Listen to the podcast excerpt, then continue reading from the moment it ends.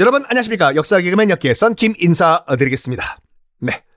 이 방송 듣고 계시는 혹시 어, 어린이 친구 여러분들 정말로 로마에서 로마 고대인들이 전라도 사투리를 썼다고 생각하시면 안 됩니다. 그리고 꽹가리와 사물놀이는 그 당시 있었으면은 엄청나게 제가 역사 왜곡이죠. 네.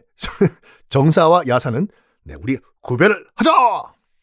스키피오의 로마군에게 완전 박살이 난 카르타고의 한니발, 패전의 고통 속에 음독 자살을 합니다.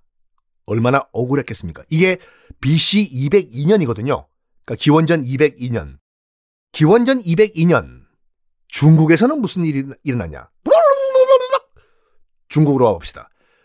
코끼리 부대 꽹가리에 박살나버리고 한니발은 패전을 했던 기원전 202년은 어떤 어, 해였냐면 초안지 제가 한 번 들어가면 이 방송 10년 해야 된다는 초안지. 아우 초안지 재밌어요 여러분들. 혹시 아, 초안지 그냥 진지하게 처음부터 끝까지 안 보신 분들은 초안지 만화로도 있거든요. 만화로라도 한번 보십시오. 정말 어, 재밌어요. 전 개인적으로 삼국지보다는 초한지가 더 재밌다고 봐요. 왜냐면 삼국지 연인은 나관중이 쓴 삼국지 연인은 연의란 말이 소설이란 말이거든요. 그래서 말 그대로 나관중이 꾸며낸 소설이에요. 그러다 보니까 말도 안 되는 얘기들이 상당히 많은데 초한지 같은 경우에는 그나마 역사적인 팩트를 바탕으로 꾸며진 그런 이 스토리거든요. 자, 어쨌든 기원전 202년 어떤 일이었냐? 초한지에서 항우가 그 초나라의 항우가 이 한나라의 유방에게 결국 지죠. 마지막 항우는 자기 죽을 순간을 알고 있었어요. 사면초가란 말 들어보셨지 않습니까? 사면초가. 그러니까 뭐가 사면초과로 알고 계시는데 무슨 초과예요? 그건 한도 초과고 사면초가 그러니까 동서남북 모든 방향에서 초나라의 노래가 들린다가 사면초가인데 항우는 초나라 장수죠. 유방은 한나라의 장수고. 그러니까 지금 초나라의 항우가 한나라의 유방군에게 다 포위가 된 상태예요. 그런데 자기를 포위하고 있는 한나라의 유방군이 자기 나라인 초나라의 노래를 부른다는 건 무슨 말이에요? 자기 병사들이 다 자기를 배신하고 초나라 병사들이 자기를 배신하고 한나라 쪽으로 넘어갔다는 얘기예요. 내 편은 한 명도 없다는 얘기예요. 사면초가란 말 자체가.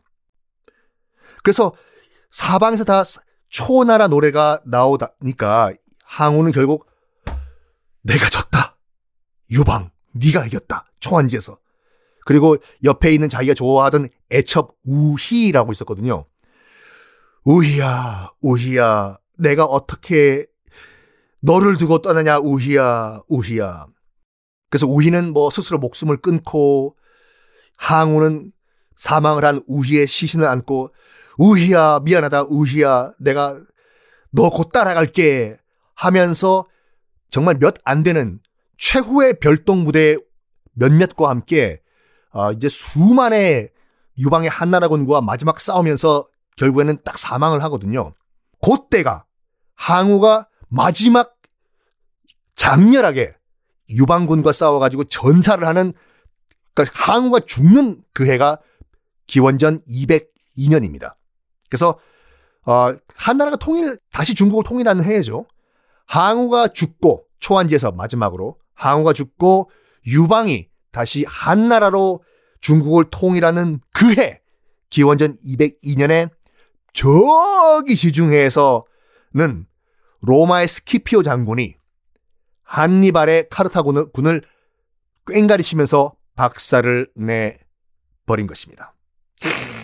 이렇게 좀 연결 하니까 재밌지 않아요, 여러분들? 어쨌든 2차 포에니 전쟁에서 로마는 대승을 합니다. 결과적으로 이제 뭐냐면 지중해 패권을 로마가 장악을 하게 됐어요.